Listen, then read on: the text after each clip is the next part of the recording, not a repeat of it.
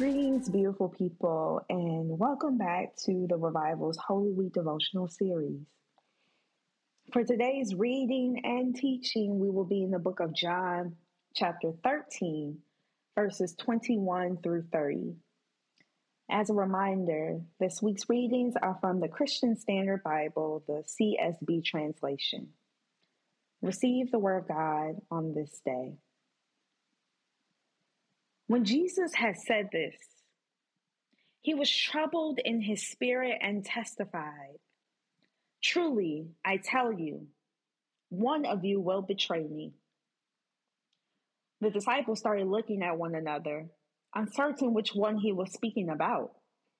One of his disciples, the one Jesus loved, was reclining close beside Jesus. Simon Peter motioned to him to find out who it was he was talking about. So he leaned back against Jesus and asked him, "Lord, who is it?" Jesus replied, "He's the one I give the piece of bread to after I have dipped it."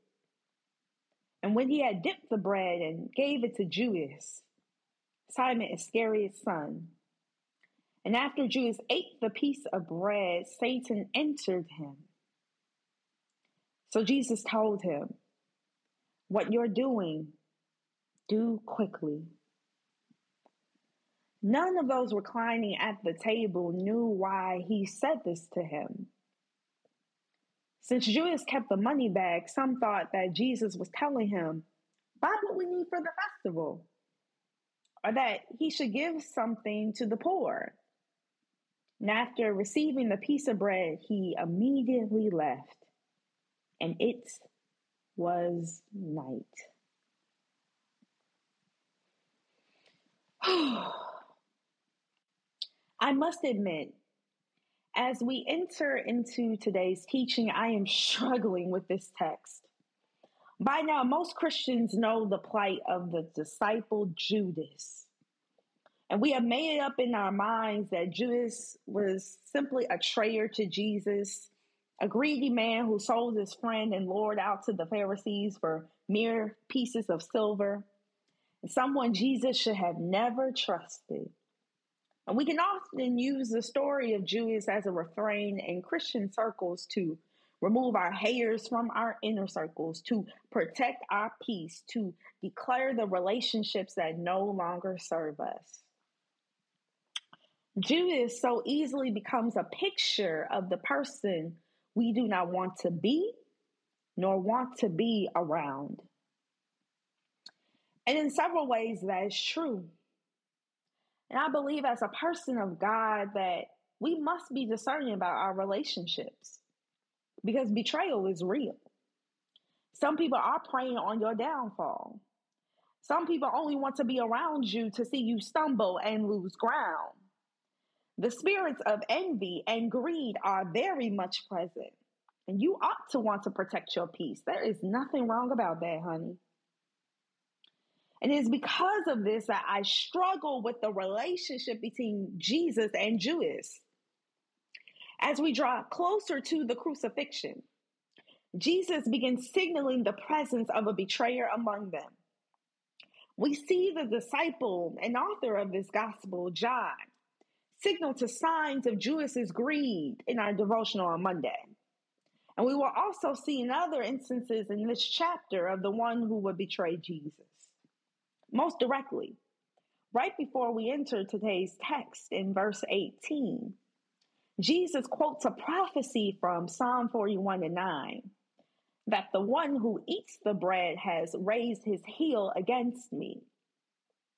So Jesus is being increasingly clear about what G- Judas will do to Jesus very soon. And yet, Judas is still here. When Jesus tells the disciples that one of them will betray him, the twelve are thrown into confusion. And I would be too. It's actually quite bold for Jesus to do this. So they ask questions. Who would do such a thing? Is it Peter or John or Matthew? Who could it be? And I find this mildly hilarious, uh, mainly because it can become so easy for us as humans to fall into the trap of comparison.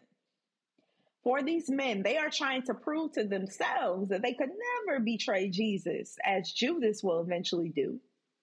But what they do not realize is that betraying Jesus includes much more than selling his life for chump change. Betrayal will include abandonment. Betrayal will include denial. Betrayal will include a lack of faith. And these kind of betrayals will soon envelop the majority of the disciples as Jesus transitions from a prophet to a political prisoner. But back to Judas. As mentioned, Jesus names to the twelve that the eating of the bread will signal my betrayer. If that is the case, then why did Judas take the bread and eat when Jesus offered it to him? And we will read this verse tomorrow, but in verse two, it states that Satan had already planted the seeds of betrayal in Judas. So what I think we're seeing here is a little bit of spiritual warfare taking place inside of Judas. Building upon his own shortcomings tied to his greed, his own sins tied to his greed, Satan has now built upon it and deputized Judas as an agent for Jesus's betrayal. And yet Jesus keeps him close. Is this Jesus recognizing that within Judas is not necessarily of him? Is he trying to extend an opportunity for mercy by offering him the bread and the choice to take it or not, to betray him or not? It's fascinating, all of the little moments we see in scripture where Judas could have chosen a different course, but still followed through on the betrayal, where Satan drafts him into his army and he follows seemingly without resistance. There are many reasons why Jesus was troubled in his spirit. I mean, he knew his death was swiftly approaching.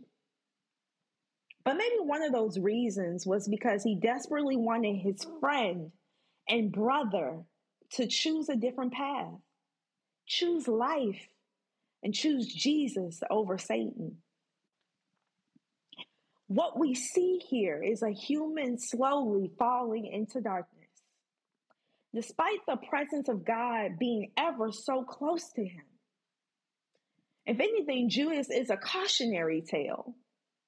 And it does not matter that you may be in church or you read your scriptures every day or you do the work of ministry. If you are not diligent about the condition of your heart, then Satan can sink into you too, just like he did Judas, and make you an agent of his schemes.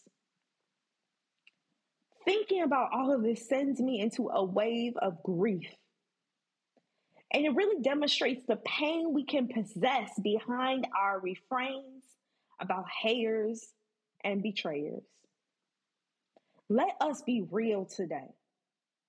Many of us will put on a front when a former friend or an ex-partner or a family member betrays us, and we have to end the relationship as a result. We'll say things like, I'm glad they out my life, and they were no good for me anyway. I'm better off without them. And all of that can be true. But to be honest, there is immense pain and grief wrapped in that decision. Part of our healing process must include embracing and sitting with the litany of emotions that grief can surface within us. Because at the heart of it, we all desire to belong. It is a divine trait to be in community. So when our community is severed, especially through betrayal, the wounds can cut ever so deeply. We need to be better at owning it and recognizing that just like Jesus, it is human for our spirits to be troubled. I can imagine when Jesus said to Judas, what you're doing too quickly, that it came with a quiver in speech and a sunken heart. All of the chances he gave his brother failed. And he must now accept the choices he made and face the consequences of them. This is not just about the Son of God fulfilling divine prophecy. This is about the man Jesus reckoning with the price of betrayal. And yet somehow this is part of this preparation for his glorification. This messy, painful, gut-wrenching moment of betrayal is somehow going to be used by God for our good later on. And maybe what this is, this is what the Apostle Paul meant when he wrote that all things work together for the good of those who love God and are called according to his purpose, that even the pains of betrayal might break you and destabilize you, but they will not overtake or destroy you. You will overcome by the word of the Lord. But we are not here to romanticize the scripture, because pain is real. What I am saying, though, is that thankfully for Jesus, the story is not over at the betrayal. And there are more chapters that we must read. Let's pray. Jehovah Rapha, we come to you evoking the name of the God who heals. Some of us know intimately how the wounds of betrayal run deep. Some of us are still carrying these wounds with us in our relationships and how we even love ourselves. We find peace knowing that our Savior knows these pains intimately too, and that they did not overtake him. May we receive the healing, peace, joy, and power from you, God, to navigate our grief and to heal from it. In Jesus' name we pray. Amen.